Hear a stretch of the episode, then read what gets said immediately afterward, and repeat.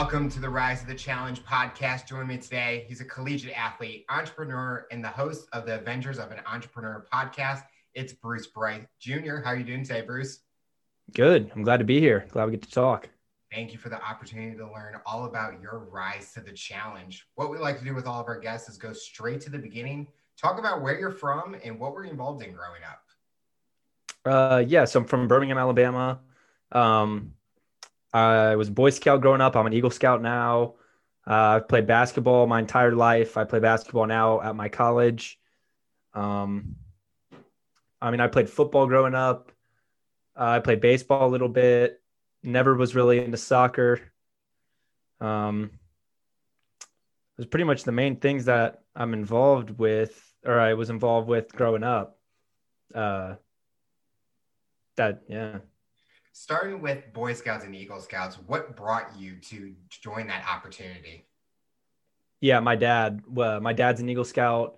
Uh, he put me in it when I was 11, uh, and I was in it until I was 18. So that was a pretty big part of my childhood, and not many of my friends were actually none of my friends except for one, and he quit midway through, were in Boy Scouts. So it was kind of something I did like on the side almost that nobody really knew I was part of. Uh, but I had great friends. I had a great time. I mean, I got to go to Seattle, Washington, Canada, the Bahamas, all over the place with the Boy Scouts. So it was, it was definitely a good experience what's a big thing that the Boy Scouts and the Eagle Scouts taught you about yourself or something in general? Uh, pretty much leadership was the biggest thing. I mean, I was a patrol leader. Uh, basically, just you're in charge of a group of kids that are younger than you. I mean, you're only like 15 at the time, 16 maybe, and you're in charge of a bunch of 11 through 14 year olds. So it just taught me how to deal with people, how to deal with difficult people, uh, how to lead them, and how to get a group to work together in a cohesive manner uh, at a pretty young age. So leadership's the biggest thing for sure that I got out of the Boy Scouts. Would you say you are a natural born leader, or did it take some time for you to feel comfortable being in that kind of big role? I think I think for the most part I was a natural born leader, but sometimes sometimes I'm kind of hesitant to just like to do it, I guess. I think if I'm like thrown into a group, it kind of just happens. But like to be a patrol leader, you have to run for patrol leader, like you have to be voted in. So I think sometimes I'm just like hesitant to just commit to things like that. Uh, but I think naturally I'm a leader. I think that's a big thing with even with school and nowadays with projects and kind of working with a bunch of people that you've never worked with and who is going to take on that role as a leader and i always found myself to be the one that's put in charge and i think it had to do with the confidence in a way that maybe people feel that they can look up to that person or they know what they're doing so in that kind of role for you did it feel that you were growing as an individual where you could take that role as a leader and carry it on throughout your journey Oh, for sure. I mean, everything I learned about leadership in the Boy Scouts I've, I've used in basketball on my basketball team, uh, even just like in the classroom. Um, and it got to a point where after I was patrol leader, I was still in Boy Scouts until I was 18. So it was like three years where I didn't really hold that many positions. Uh, I was kind of just an older scout, just kind of helping all the younger guys. Uh, and I had the experience to kind of you know help people that were younger than me who were in the leadership leadership positions I had already held, and I could kind of help them along. They have questions. What was the best way to like do do certain tasks, that kind of thing. Uh, and I liked that role as well because it was even even a higher up leader because then I was a leader of leaders. So I like that too. And for sure, I mean everything I I learned from Boy Scouts in leadership wise has helped me in every aspect of my life for sure. Now, looking at your time playing sports, were you the type of kid that just wanted to try any sport? Obviously, you said you didn't get into soccer much, but you were playing a wide variety that you wanted to be able to try everything you could. Um, yeah. So my parents. So when I was really young, my parents don't like watching soccer, and I think that's probably why I didn't play. Uh, it's not so I didn't grow up playing soccer. I don't know. I'm not very good now either. Um, but I think as a kid, I I tried to play whatever. I mean, I would play any kind of game. I mean, I played basketball, football. Uh, I did golf at, in middle school for like a year or two. Um, baseball when I was really young. I think my parents also got bored at baseball games because I didn't play that for very long. Um, and that's really the deciding factor when I was younger. They liked watching basketball, they liked watching football. So I played those two sports, uh, and it just happened that I love basketball as well, and it worked out. But, um, but yeah, no, I definitely I'm down to try whatever, especially even as I've gotten older. Uh, I have that mentality even more. I mean, I've gone skydiving now. Uh, I'm I'm kind of in for whatever the activity is. I'll, I'll, try it. Did you ever thought tennis? I play a lot of tennis. Oh, that's a good. Yeah. Did you ever think that you were going to be able to keep on going with basketball even after high school, or was it more? I have something here that I think can be something that people will look at for me. Yeah. So when I was in middle school, I was pretty good on my team. Like I was a starter. And then my ninth grade year, we moved over to high school and I got cut from the team. So freshman year, I didn't play basketball. Um, and I, I got tried out like three different times and didn't make it any of the times. And then my sophomore year, my friend who was a point guard on the team was like, just try out, bro. Like, what, what do you have to lose? I was like, you're right. I've already not made it three times. Like, what's a fourth? And I'd, I had also grown like six inches since my freshman year. So I went from like five seven when I was in high school. Now I'm six four. So I sprung up. That helped a lot. And uh, I made the team my sophomore year on JV. And then by junior year, I was starting on varsity. Uh, and I, I mean, at that point, I was not thinking playing college. Actually, even into my senior year, halfway through the season, I'd already enrolled at the University of Alabama. I had my roommates. They were my friends from high school. I'm still good friends with them now. They had my roommates signed up and everything, paid the enrollment fee. I was looking at classes and I I dropped 32 points in one of my games and one of my coach, well, he's not at my college anymore, but he was when I was a freshman. He was at the game looking at a different kid on the other team and I had a really good game. I had 32 points and I played really well my senior season. Um, and uh, he talked to me after the game and I went on a recruiting visit and they offered me and then i got four or five more offers after that from smaller schools uh, similar to mine and uh, then i made the decision to kind of back out of alabama and and go to birmingham southern where i am now and uh, best decision i've ever made for sure it's one of those things it's like you never know who is watching you especially in sports that like you may not feel that a scout is there for you but you can play the best game ever and now you're being looked at and it surprises so many people and it's a, probably a confidence boost like whoa these places are looking at me now. No it's definitely a confidence boost when you hear when you because my friends were joking at first when colleges started looking at me like damn bruce bruce plays a little bit better like we might not have a third roommate anymore and i was like laughing along with them i was like yeah good one but then when you go on like some recruiting visits and you like when coaches like want you, it's definitely enticing and they're they're good at they're good at it. But yeah, it definitely is a, an awesome feeling. Growing up, did you have any inspirations or someone that motivated you? Um, yeah, my biggest motivation's always been my dad. Uh, he was in the military. He was a Marine Corps fighter pilot for 28 years. Um, he retired in 07, 08 now he started multiple companies. Uh, he owns a executive life coaching firm and a health and wellness company. Uh, and they kind of work hand in hand with the same clients. Um, and he's always kind of been my biggest mentor and someone I've the most the the guy whose opinion matters the most uh, to me. And uh, luckily, he has a pretty good business mind, so I can bounce ideas off of him all the time, and I always do. Um, but yeah, that my dad has been my the biggest uh, inspiration for me, especially because when he first retired from the military, he had a normal job. He worked with or for my uncle.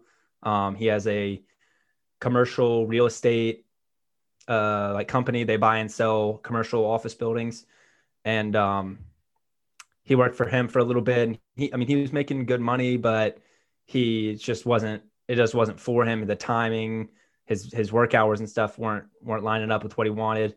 Uh, so he he left and started his own thing.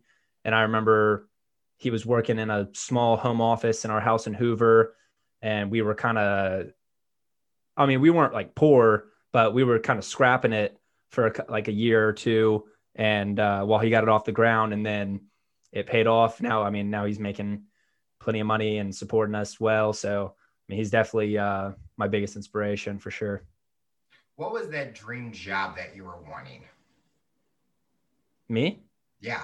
Did you like everyone has the I want to be a police officer, basketball player. They have these great ideas, but what was that dream job for you? When I was younger. Yep. It was to be in the NBA. I mean, it's it's always been in the NBA to be in the NBA uh, for longest. I don't remember when it stopped being that. Probably like around high school, uh, when I realized I wasn't dunking in like the eighth grade. Um, but it was always NBA for me. It never really wavered. I played ba- basketball was my my favorite sport all growing up, so never never wavered from that. Was there an NBA player that you tried to like mimic the style of play that they were doing? Not really. Not there's not like one in particular player. I mean, I, am a LeBron fan. It's hard to mimic what he does. Um, but I've always liked LeBron, but there's not really a player that I've like emulated my play style after. Um, I'm trying to kind of match one up right now, but there's not anybody that I'm like, I'm going to play like him. I kind of just do my own thing. I always had that. When I was playing tennis, I was an Andy Roddick fan, and I was like trying to copy a serve. Knowing me trying to copy it, the ball just flies over the fence. Just did not work. But just trying to like study his gameplay and try to see, okay, how can I replicate that on the court? But then it usually never worked because I'm not Andy Roddick and I'm not that good. But I, it's always a, a question that I always ask is with athletes is is there always that player because sometimes there's like a team that they always like and they want to be kind of similar in how they play. So it's always something interesting to hear people and who they liked. And LeBron's definitely one of those that he's just such a great person on the court and off the court that people respect him any way they can. Yeah. So you talked about your college recruitment days and you were going to think about Alabama, then you went to somewhere else. What was the big reasoning you didn't go to Alabama? Yeah, so basically my reasoning was if I go to Birmingham Southern and play basketball for a year and I and I hate it, can always quit and go to Alabama, join a fraternity. I'm in a fraternity now at my school. I'm a Sigma Chi, but I could always go to Alabama, join a fraternity, you know, and, and live that kind of. Not that they all party all the time, but pretty much just party would, would be my main focus, and then school. But if I go to Alabama and I don't take this opportunity to go play basketball, I, I can't go back and play basketball. You can't get recruited out of college and and like get recruited out of a fraternity or anything. So you only have one shot to say yes. You can always flip if you hate it, but you can't go back and do it and, and take that chance. So that was really my that was my deciding factor. It's like, okay, I have to take this chance while I can. Uh, it's a once in a lifetime kind of opportunity. So that that's what really made me decide it. Are both the schools different in the competitiveness in the leagues, or would you rather have been in a D1 school like Alabama that plays in a huge competitive conference compared to Birmingham Southern? Well, if I went to Alabama, I would not have played basketball. So I would have rather gone to Alabama if I could play basketball there, obviously, because it's the SEC. Uh, and I would have played against some top talent and played nationally. But for Birmingham Southern, I think it's our, our league is pretty competitive. It's uh, Sewanee, Oglethorpe, Millsaps, Rhodes College, and Memphis, Hendrix Centre, uh, and Berry. I think that's all of them actually. Um, there's eight teams, but it's pretty competitive. We're all well, not every, not all the teams that are on the same length, uh, like level, but there's like four teams this year, us and three other teams that are fighting it out for first place right now. And uh, it's really it's it's going to come down to like the last week of the season. So it's pretty tooth tooth and nail. I think that's saying. Yeah.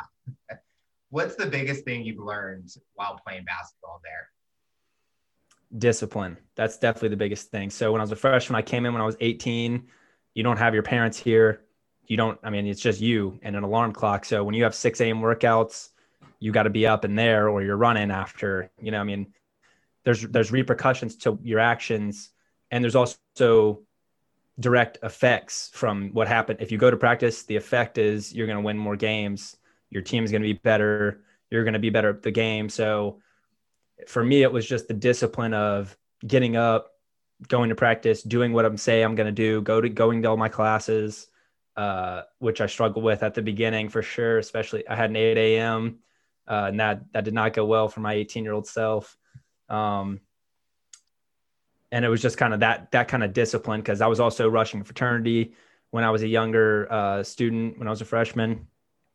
So that discipline of just having a schedule and sticking to it and doing what I'm say I'm going to do uh, was the first thing I learned uh, in college for sure. And I think basketball kind of adds that on out of necessity. I mean, if you don't go to practice, you're not going to play. Uh, you're definitely not going to win any games. So, kind of learned it out of necessity. Did you ever feel that you were putting too much on your plate with playing basketball, school, and the opportunity to join a fraternity? Uh, the coaches would say, yeah, they they were not a fond they were not fond of the idea. They had had players in the past join fraternities, and a lot of them quit. But the thing about Division three sports is that a lot of players quit. Like a lot of players just quit because it's you're not here for free. It's not like you're on full ride or anything. So a lot of people quit. More people quit that are not in fraternities than are. So, and now we have me, my roommate. We have like six or seven of the t- of the team is in fraternities. When I got here, it was just me and another guy. So, and he was a senior and I was a freshman. So there weren't any in between us. Um, and I think it definitely has added a little bit, but you, you just kind of have to have an order of operations. So it, it's basketball. For me, this is my order of operations basketball, school, and then the fraternity in that order. So you just kind of got to put your priorities straight and then it's not that hard and then just stick to that. And again, that's just the discipline of if you have a game, you don't go to the party that night, that kind of stuff, which is again, that's hard as an 18 year old who just out of the house for the first time. But you've got to learn it and you learn it the hard way when you go to a practice hungover a couple times and then you kind of stop doing it. See, a lot of people would probably take your order operations and flip it in a way. They'll put the party first because it's school, college. I want to party all the time. Who cares about classes? And classes falls down to the bottom. And I think it just has a domino effect in the way where obviously you were there to go to school, but you also were there with a partial basketball scholarship in a way. And you were just doing the fraternity as a way to increase, I guess, create memories in a way and build a resume. I always use fraternity as a building a resume because I was a part of one and I was just building it up. Um, but you were trying to do you have the way that you mentioned it is like the perfect way that partying wasn't the main focus. But then again, I know a lot of people from my days where that was definitely their priority, and it shows. It it affected them through their four years. No, yeah, for sure. I mean, people definitely get caught up in the parties. I mean, there's one every night. If you want there to be, you can. I mean, it. You can always find one. So that's definitely too, distracting. That's too much. Like every night. Like, come on, just say yeah. for the weekend. When you were joining, and this is always a topic because it's a huge media thing with this. Were you nervous about the behind the scenes of what goes on that you've heard things that happen, or was this an opportunity to kind of break that mold in a way and find out for yourself? The fraternity? Yes. Um, I mean, I think so. When I was a freshman and I rushed, I rushed my first semester freshman year. Um, and we do fall and spring rush.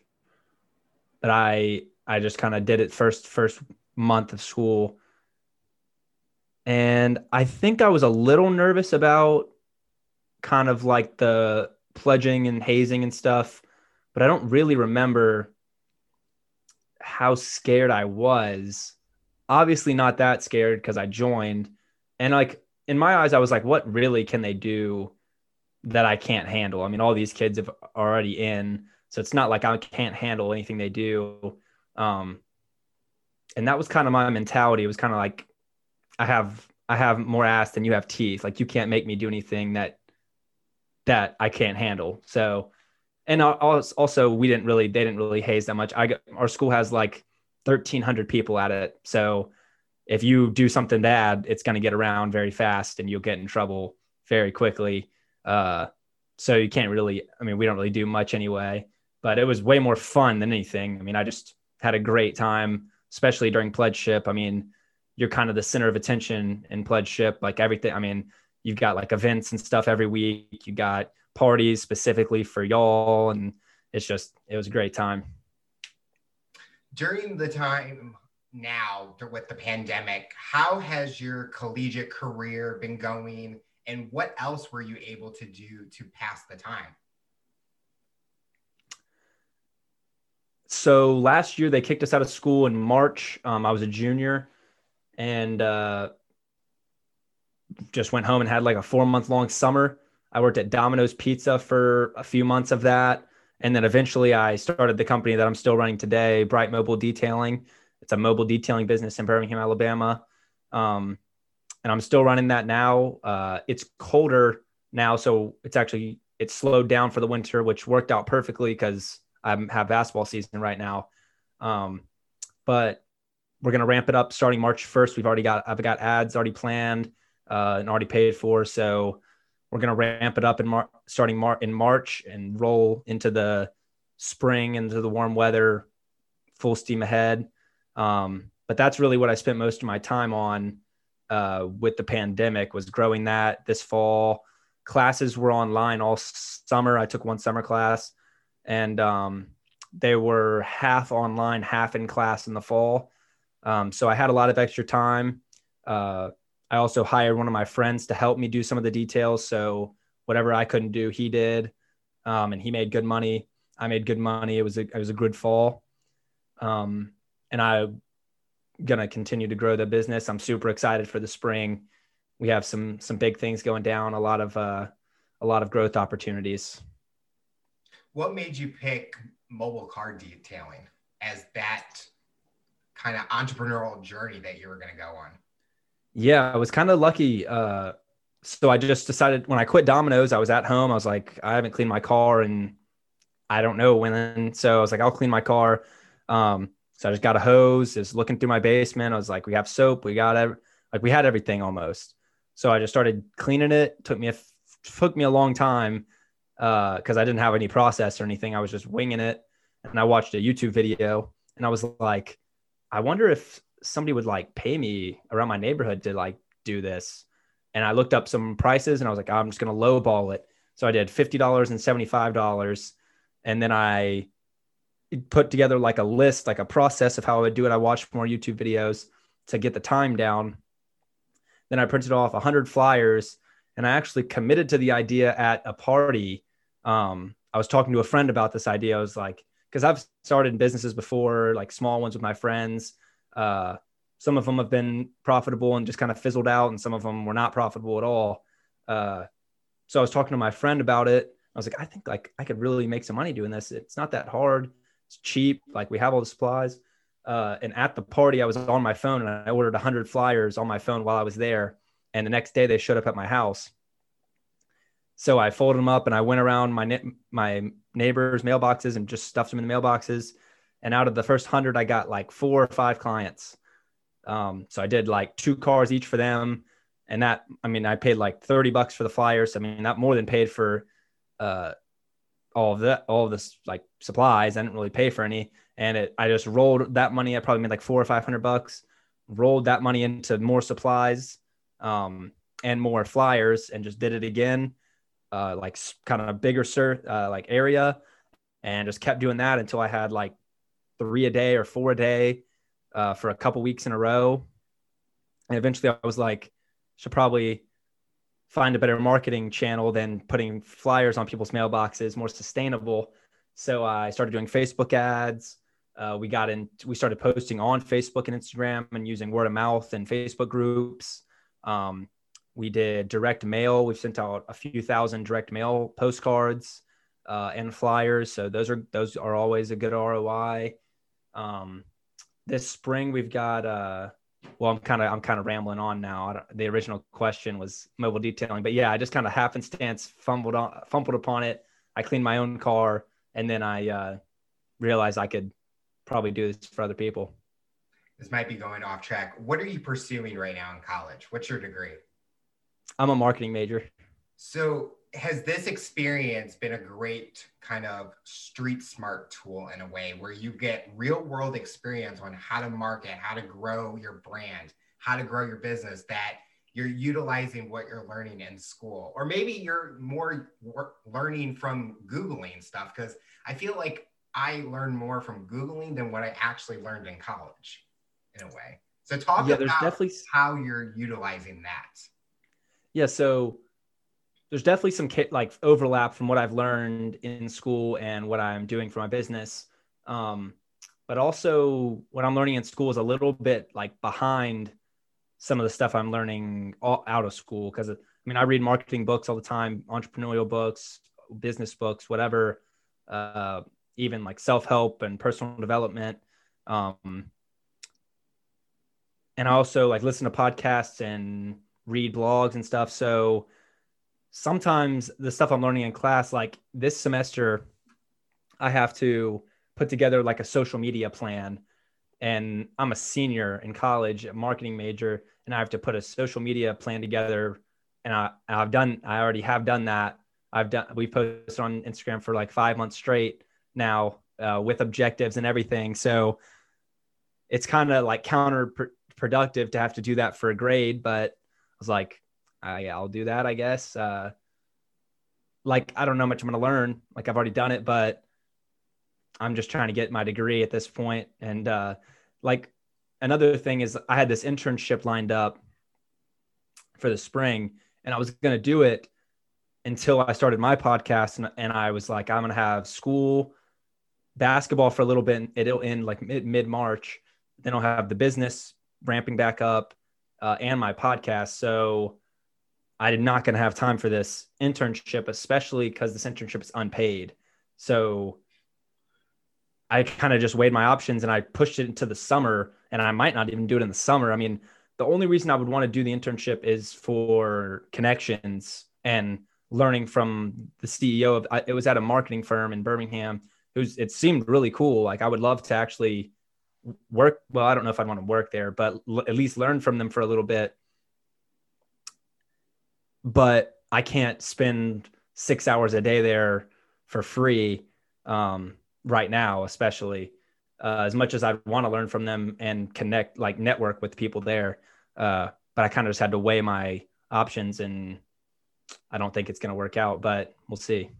I think that's the hardest part with internships nowadays. It's a lot of people are trying to find those paid ones because they're putting so much time and effort to be there, and then they're not getting paid it's not even worth it. I remember I did an internship with a baseball team in my town, and I'm spending 12 hours there and I'm getting nothing. And I had to make money somehow because I had to pay for gas to get there. So I'd have to work at a grocery store one day. And I'm like, is it worth it? Is this internship worth it? And after looking at it years later, I don't even know if it was worth my time because nothing has gotten out of it. So I think what you were doing is analyzing it was the right decision because you're looking at what's best for you.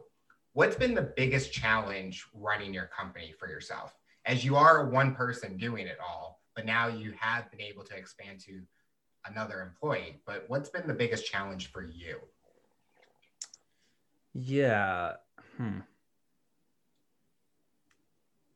So really the business kind of grew itself at the beginning like it was very profitable and uh, kind of just like compounded on itself. People talked.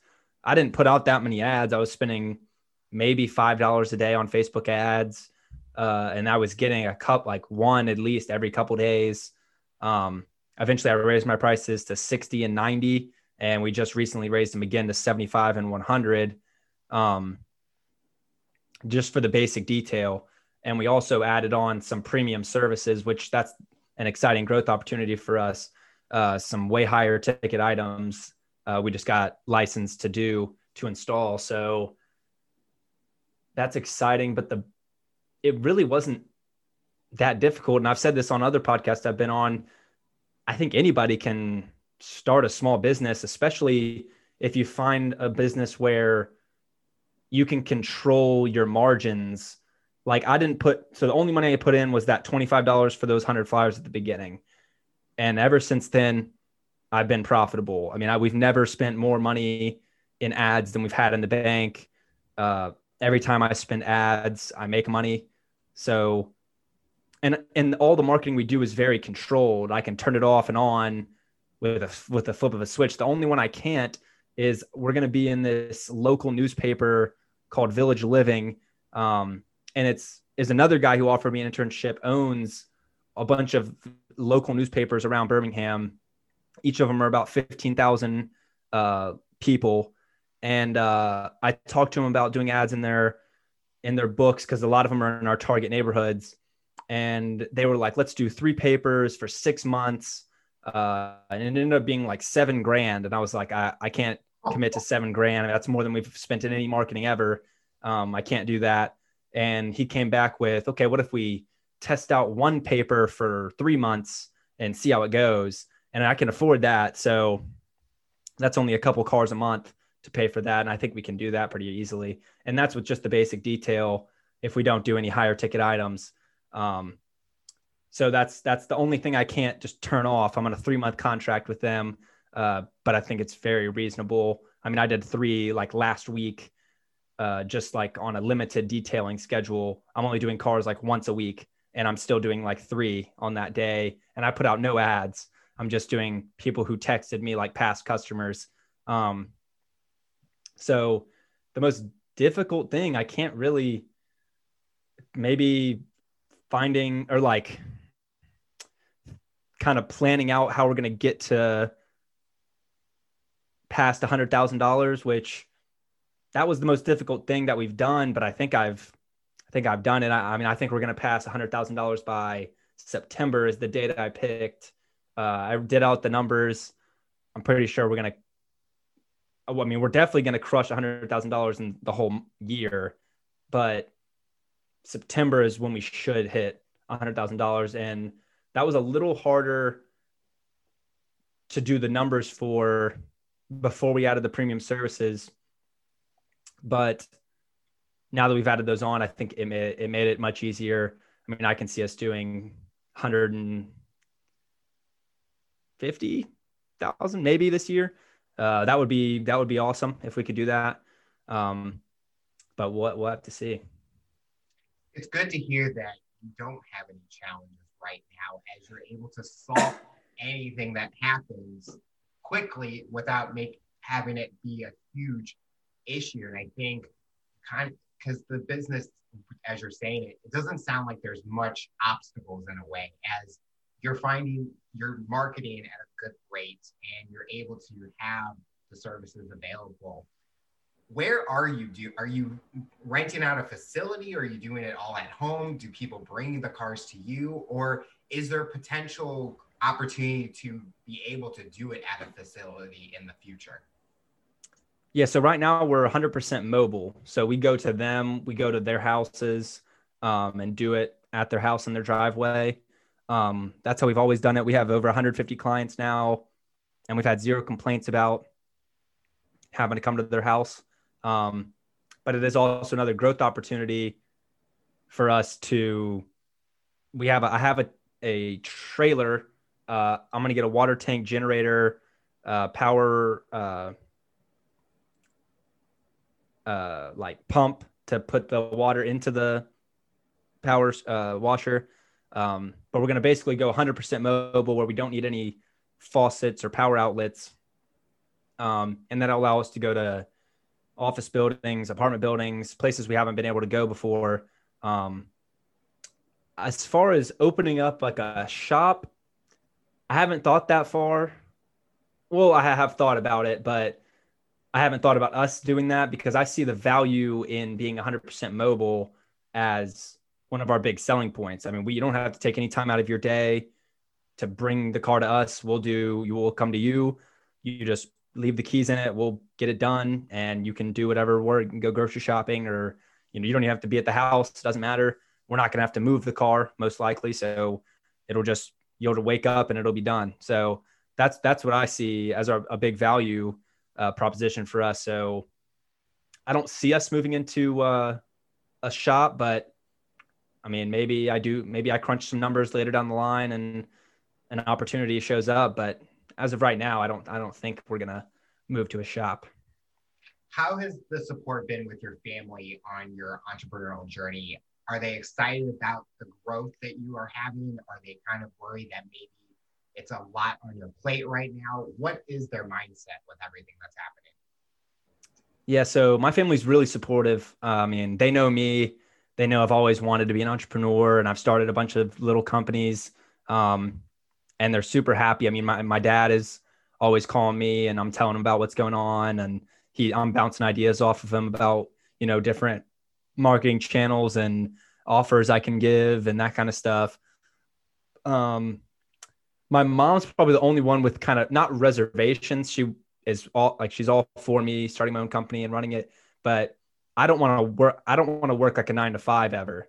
And she says like she's like, why don't you just get one right out of college just to get like some health insurance and you know benefits to just start off uh, and you can always do it on the side and uh, that's just her you know like motherly instinct trying to uh, you know cover my ass from he- health concerns and that kind of stuff just like a safety net.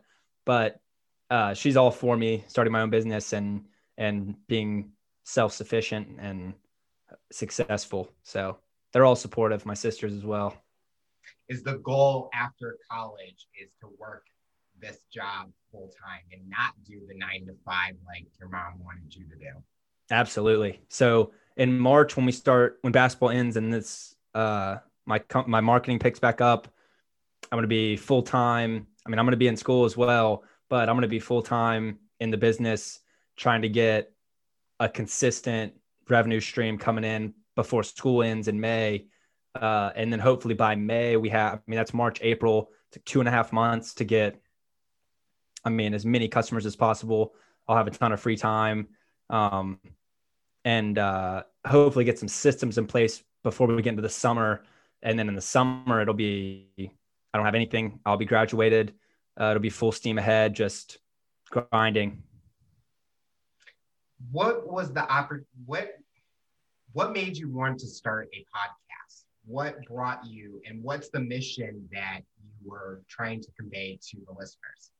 Yeah. So I started it pretty much 100% for networking. So I want to talk to successful people who have started businesses and learn from their mistakes, their successes. Uh, and it also gives me an hour one on one with someone who probably wouldn't give me the time of day otherwise if I didn't have a podcast. Um, I mean, I've already talked to, we just uploaded episode 14 today, and uh, I've already talked to I mean, multiple millionaires that I've never met in person, but I only met online, and they were just just the coolest guys. Um, they're just more than willing to talk to you if you just reach out, um, which I found is super cool. And these are guys that could just, I mean, they got a bit, they're busy guys. They could do whatever they want. Uh, and they chose to talk to me for an hour, which was super cool. And it's happened multiple times. And then I meet some people and they introduce me to their friends. And then eventually I'm talking to, you know, like Jeff Lopes. I don't know if you know him, but he's a Canadian entrepreneur. He owns Kimura Wear, which is a global brand. Uh, Paul Gitter is the marketing uh, marketing guy for Grant Cardone, Tai Lopez, those people. So I've talked to some amazing people, especially for it only being like a month and a half in.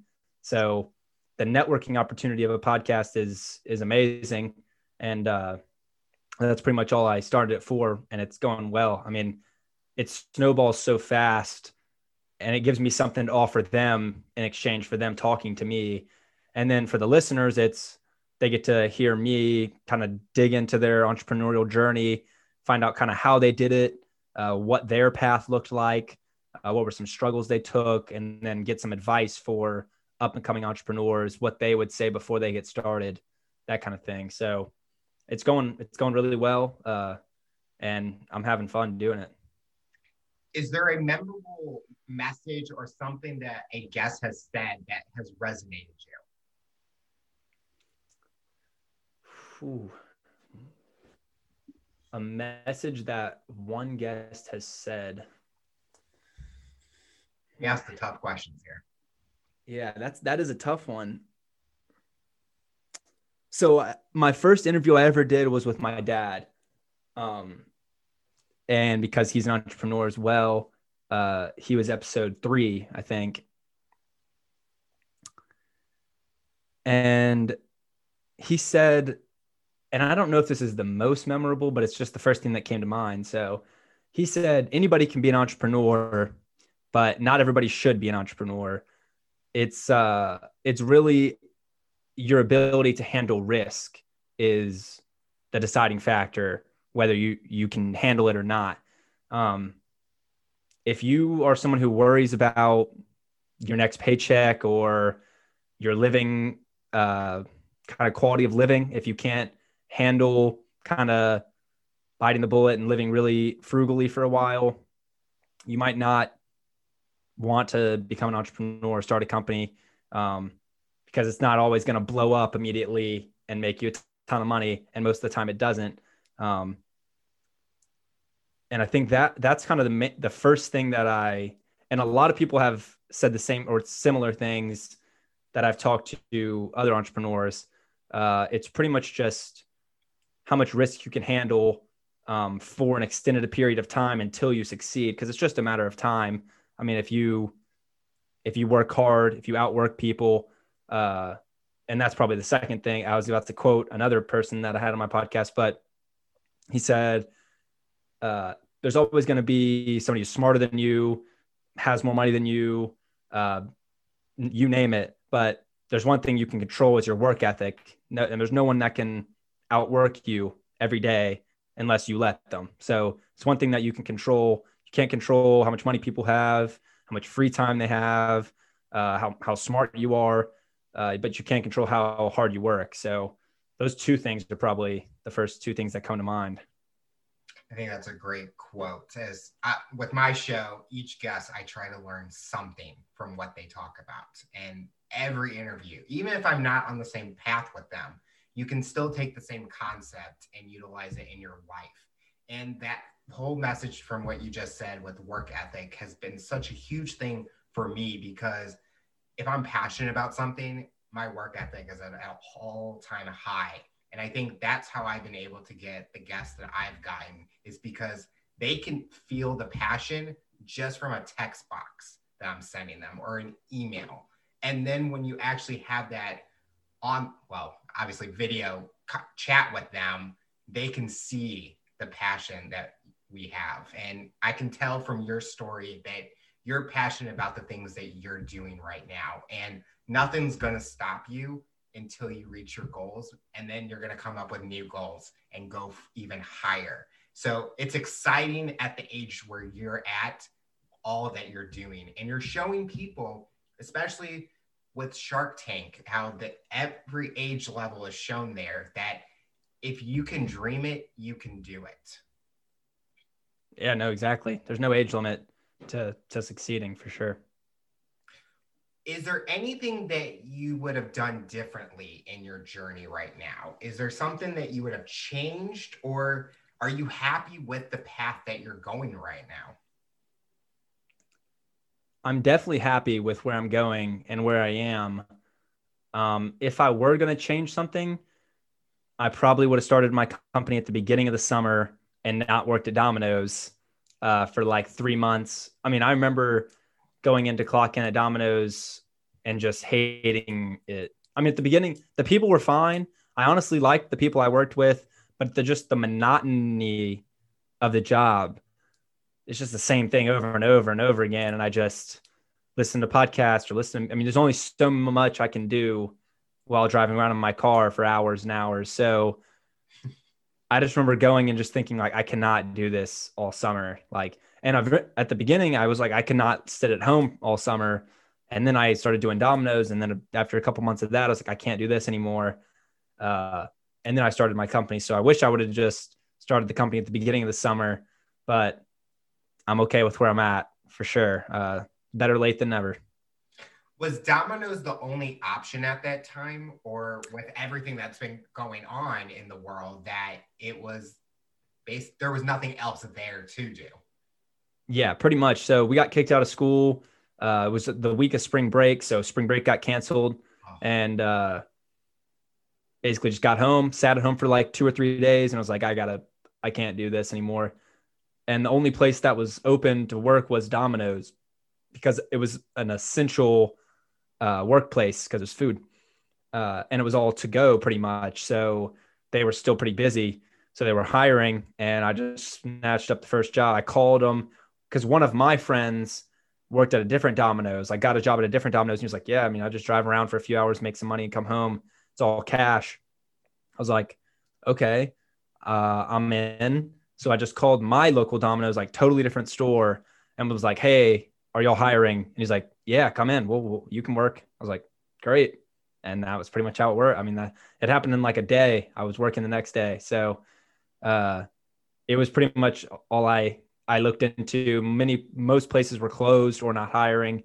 Uh, but I just sn- kind of snatched up the first job I found what was that final breaking point that made you be like i i'm just done with this yeah i'm trying to remember if there was like a one breaking point. I know i was preparing to quit for like a couple weeks and i just never really did. So at the beginning of the summer i was working like every day because i was i wanted money and i didn't have anything to do. None of my friends were going out. Everyone was on lockdown. So i was like i just work every day. So i worked every day for like six hours a day. Late into the night. Uh, got home, went to bed, woke up late in the day and did it again. Um, and that was kind of my routine.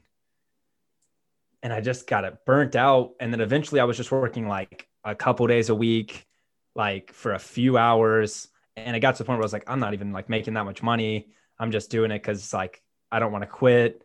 Uh, and eventually I think, oh, all the college kids. So there was like some more college kids working with me that had came home for the summer and were looking for jobs and they all started to quit because they were going back to school and i was like yeah y'all, y'all are right. It's, it's time.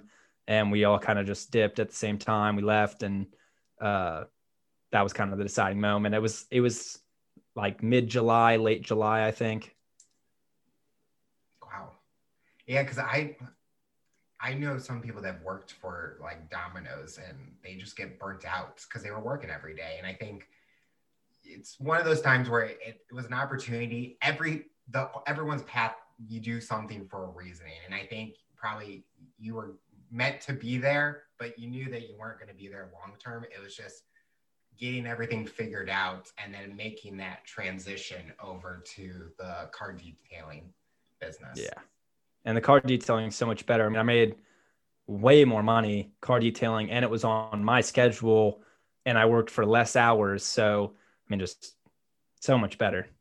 That's the dream. Make money, work yeah. less hours. Oh, yeah. So, what does the future look like for you personally and professionally? We kind of talked about it with your company, but what are you hoping to accomplish in the next couple years? Yeah. So, for the company wise, uh, I talked about some premium services. Basically, what we added on was uh, paint correction, um, which can run anywhere from five hundred to thousand dollars, and then ceramic coatings. We're a licensed installer of ceramic coatings by a company called Owner's Pride, um, and those start at a thousand dollars. So um, with those, and then we have a pa- we have a new package deal.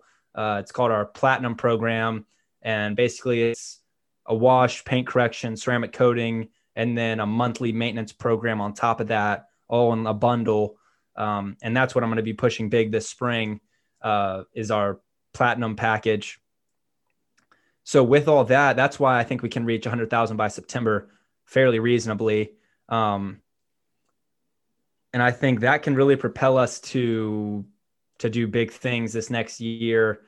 Um, there's no, I, I'm to need to work a little bit. Maybe like after the first month or two, I'll know a better projection because uh, I haven't sold any platinum packages yet. Uh, I know of a company who has uh, a mentor of mine owns a mobile detailing company and he has a similar package uh, and he's selling a lot of them. So I know that the demand is there, um, but I just haven't done it yet. So it's hard for me to kind of project it and feel comfortable projecting a number. Um, but I think we can hit $100,000 easily by this year uh, and hopefully by September. Um, as far as a couple years down the road, I could see myself growing this, uh, hiring more and more employees, maybe hiring a manager and then going to another city and starting another another franchise of it. Uh, maybe just franchising the whole the whole thing and having somebody else start it. Uh, I would sell the company probably if I got a good offer. I mean, there's a lot of different options it could go because I don't. I mean, it's so young in the in the business's journey. I don't really know uh, where the future take is going to take me, but I can see myself selling it if I get a great offer, and then starting another company that's more of uh, more of my passion. Because I mean, detailing cars is not a passion of mine. I like the business; it makes me money, and uh, I don't. I like the feeling of a clean car, but it's not like my passion to be a, a detailer. Uh, I'm more more passionate about being a successful entrepreneur than anything. Um, past that, I'm going to use as much money as I can saved up. I'm going to get into real estate as quickly as I can. Um, preferably multifamily real estate, like apartment buildings. So that's kind of where I see myself going in the future, in the near future. Uh, hopefully before 25 is my goal. And then from there, you know, I, don't I that's as far as I'm going. I don't like, I can't think, I can't think 10 years down the road. I'm going to think, you know, closer to five. And then once I get there, hopefully it's sooner, then I'll think another five or 10. But that's where I see myself going. It's hard to think that far ahead because during like this time right now, we all didn't know this was going to happen and our whole lives were going to change. So, think it's everyone's taking it like a year at a time before they make any big.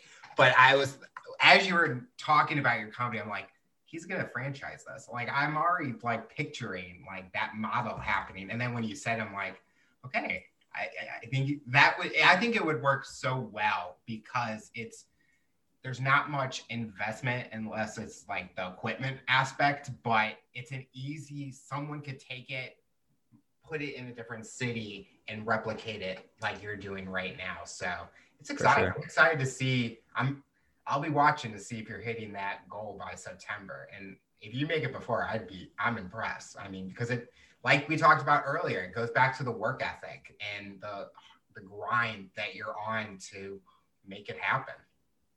Yeah, exactly. I mean, I that'd be awesome if we hit it before September.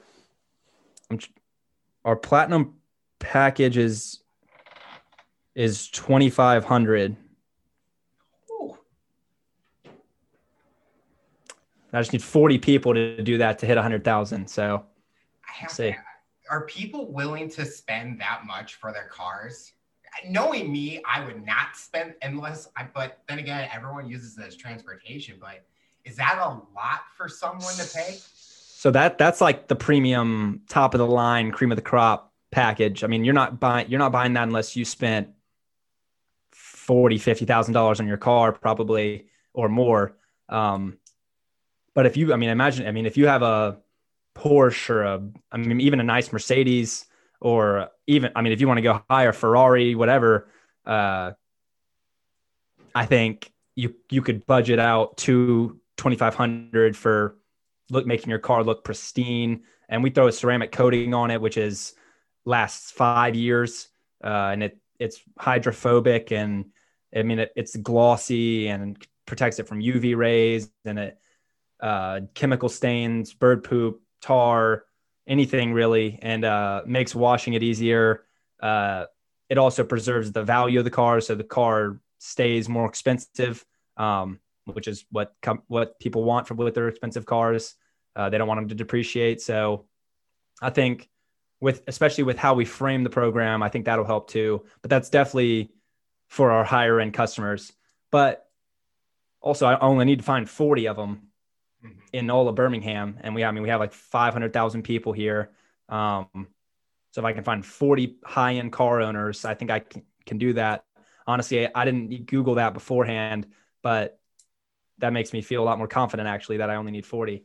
And that's with our highest, highest end. We have lower end pricing also. So uh, that's with just our higher end stuff. The final question I'll ask you based on your journey and experience for someone that's listening to this interview, what tips or advice would you give them to overcome obstacles, accomplish their goals, and rise to the challenge? Yeah. So the first thing I'd say is just start, like whatever you are thinking about doing, if it's starting a podcast, a business, uh, picking up a new hobby, sport, whatever it is, just dive in. And I think for me, I kind of like flip a switch. Like I'm like, okay, like now I, I do this. Like I'm a I podcast now. So whatever I have to do to do to get it done, I do it. Uh, I wake up early in the mornings now and I get work done in the mornings, um, which I didn't used to do. Um, really, it's about showing up. If you show up for enough days in a row with a objective in mind, it's just a matter of time until you reach your goals. Uh, like I don't really have a a doubt in my mind that I'm going to reach $100,000 in this next year, mostly because I've crunched the numbers and they're very plausible, but also I'm just going to work until I get there. So it's just kind of a work ethic kind of thing where you just dive in head first and then you just show up every day and do it and get it done. Unless, because I think a lot of people get caught up in the planning. They're like, I don't, can I do this? What could go wrong? Uh, what's the best outcome? What if I do this instead? What if I do this instead? And then they just never do anything. Uh, and you, this can happen a lot on social media. You can see the next new craze. You know, uh, there's a new stocks that you could get into all the time. There's options. You can go learn to do options and make money that way. Uh, social media marketing agency, start one of those. Like there's always a new flashy way to make money. And you can get caught up in it if you are just not fully invested in something.